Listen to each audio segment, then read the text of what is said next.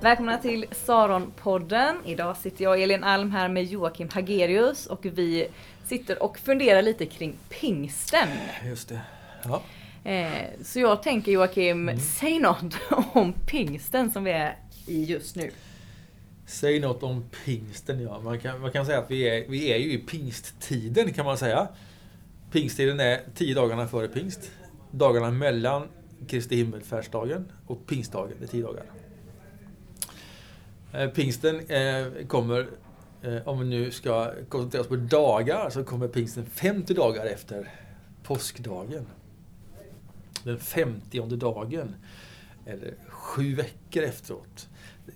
Man kan ju fundera över de här siffrorna, men många av de här siffrorna var viktigare än tidiga kyrkan. Kunde man se att det var sju veckor efter påsken, då hände någonting på den 50 dagen. Och sju stod för någonting heligt, alltså var det här någonting betydelsefullt. Det var, det var viktigt då. Eh, pingst betyder på grekiska den 50 och därför är det pingst som är 50 dagar efter påskdagen.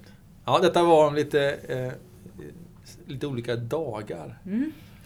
Härligt. Om vi inte pratar så mycket dagar då utan Ja. mer vad handlar pingsten om? Ja.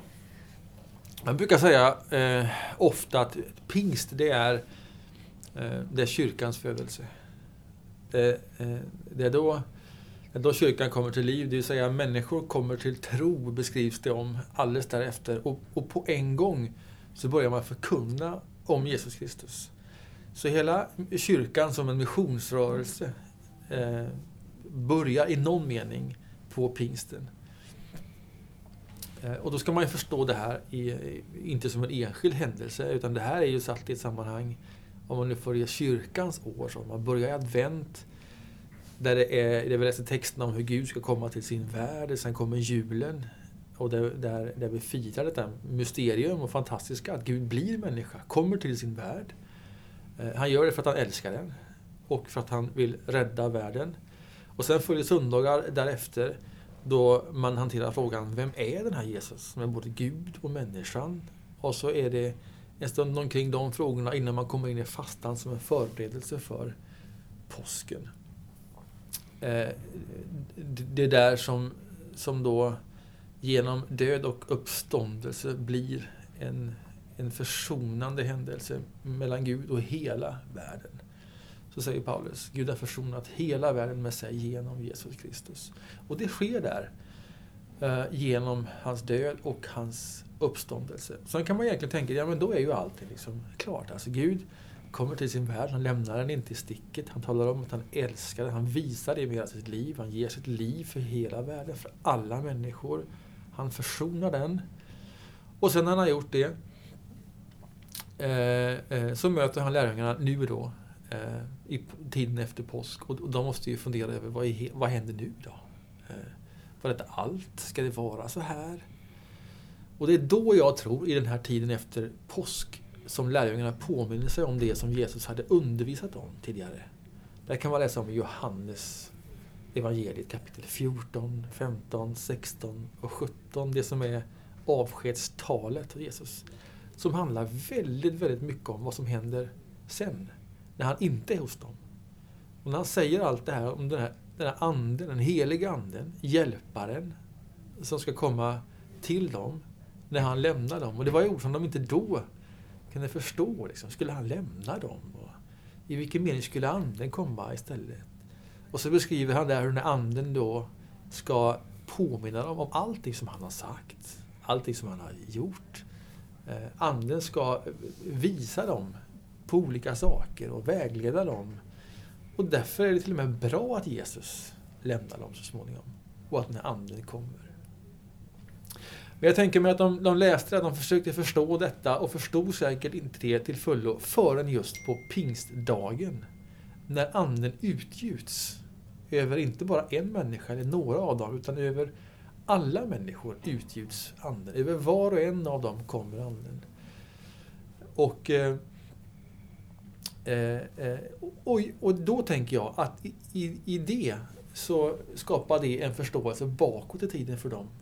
Då hjälpte anden dem att förstå allt det som Jesus hade sagt och sätta det här liksom i ett sammanhang. Ehm, ja, Och om vi kopplar det till, till oss idag. Ja. Eh, vad, vad betyder anden för oss?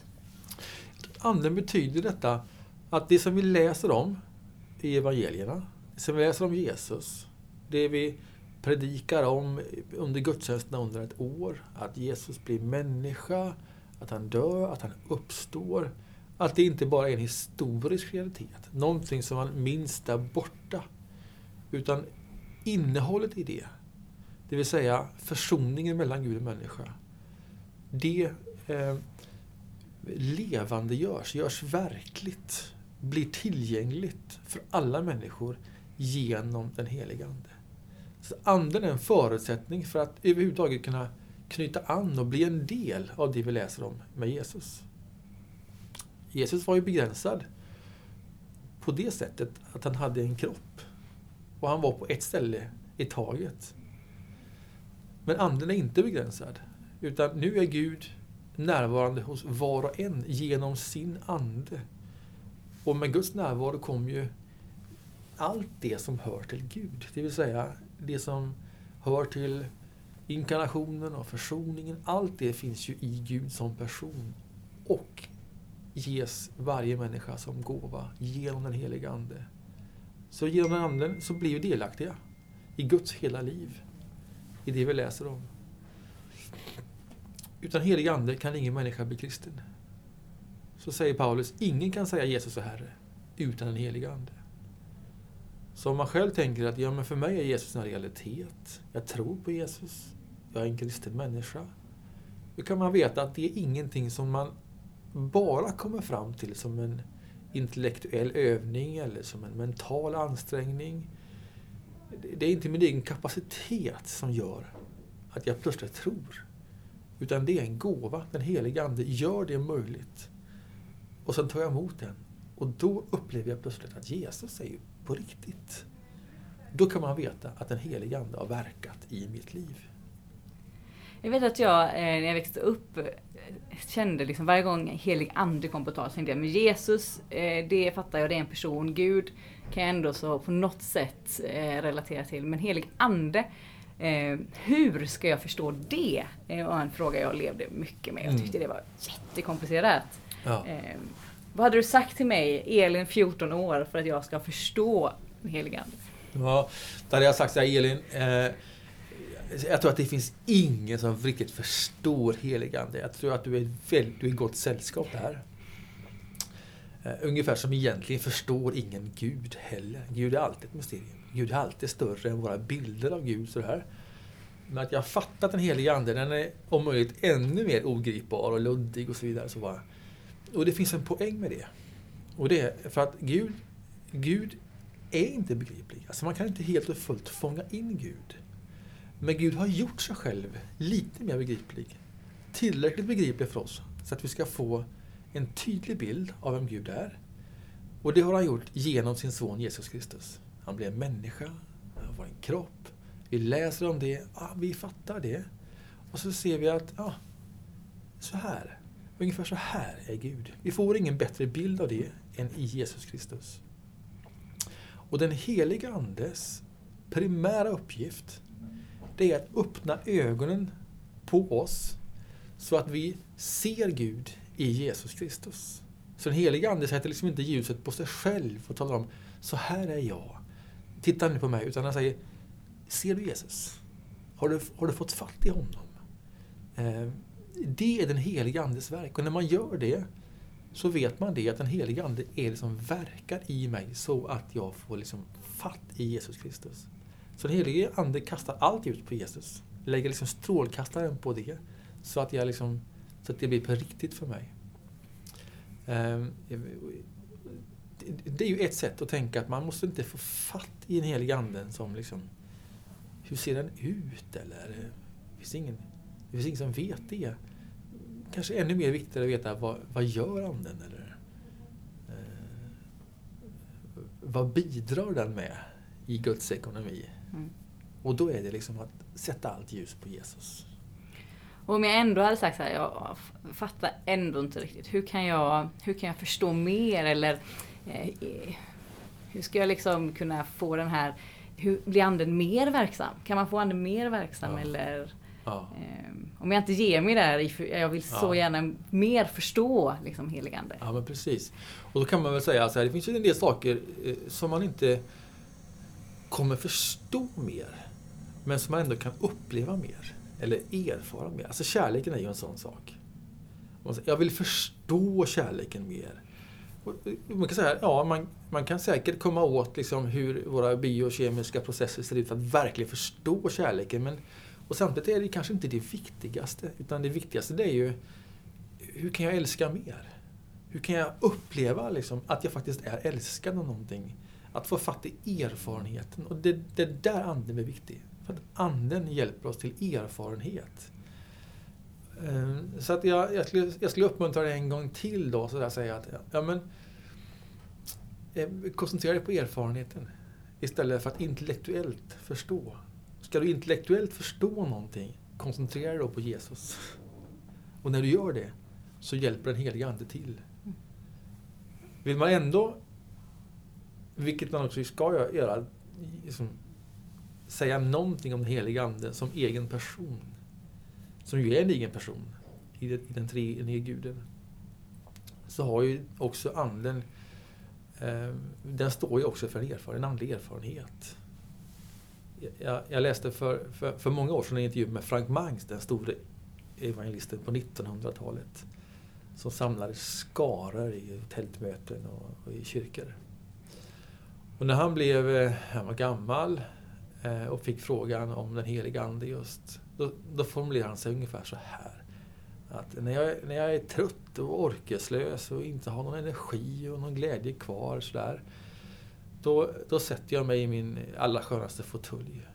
Eh, och om jag då har de inre realiteterna, det var hans uttryck. Det vill säga, om jag har Jesus Kristus i mitt undermedvetna jag, det är ett underbart uttryck, men enkelt uttryckt, om jag tror på Jesus.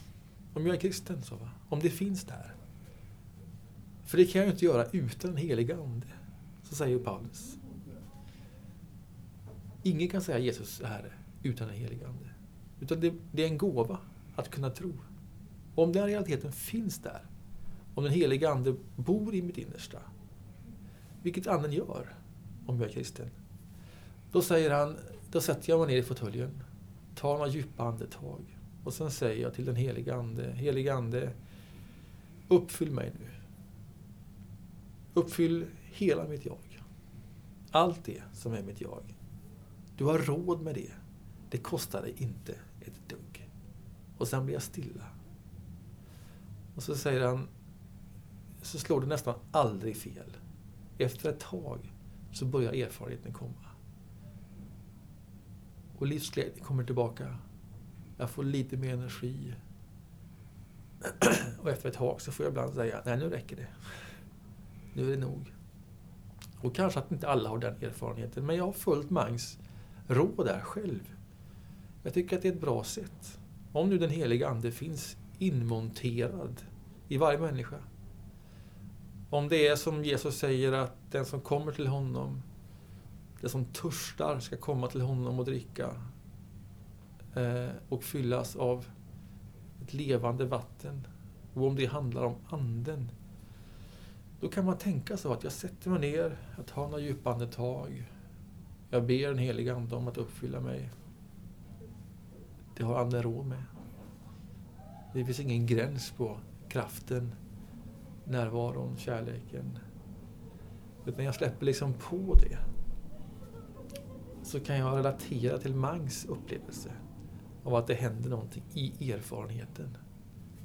Någonstans djupt, djupt in i.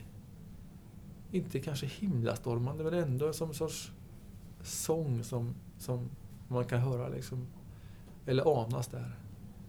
Och även om man inte gör det, om man inte medvetet erfar det, så kan man liksom få in det här som en återkommande vana. Jag sätter mig ner, jag ber en enkel bön, kom helig Ande. Eh, och sen över tid så kommer det göra någonting med det inre livet. Så det är ett sätt. Det är en, en enkel övning om man vill inte bara förstå Anden utan få fatt i Andens erfarenhet. så tycker jag gör så. Och man måste inte sitta i en fåtölj. Man kan gå en promenad. Man kan sitta i en bil. Säkert på en eh, spårvagn med skön musik i lurarna, vad vet jag. Hitta din plats på jorden. Tack Joakim.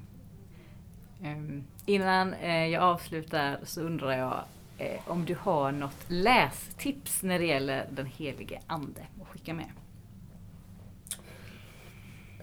Oförberett på frågan då, men jag, så, så tänker jag eh, om man ska börja någonstans så ehm, eh, och om man inte vill läsa allt för mycket så börja i Bibeln.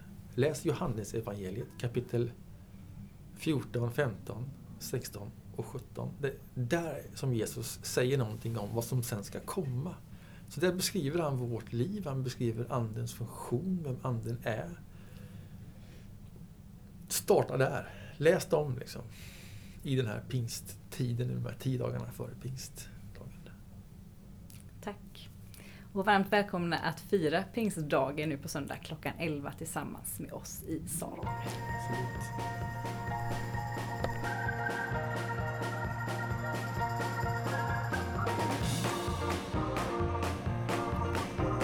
Saronpodden produceras av Saronkyrkan i Göteborg.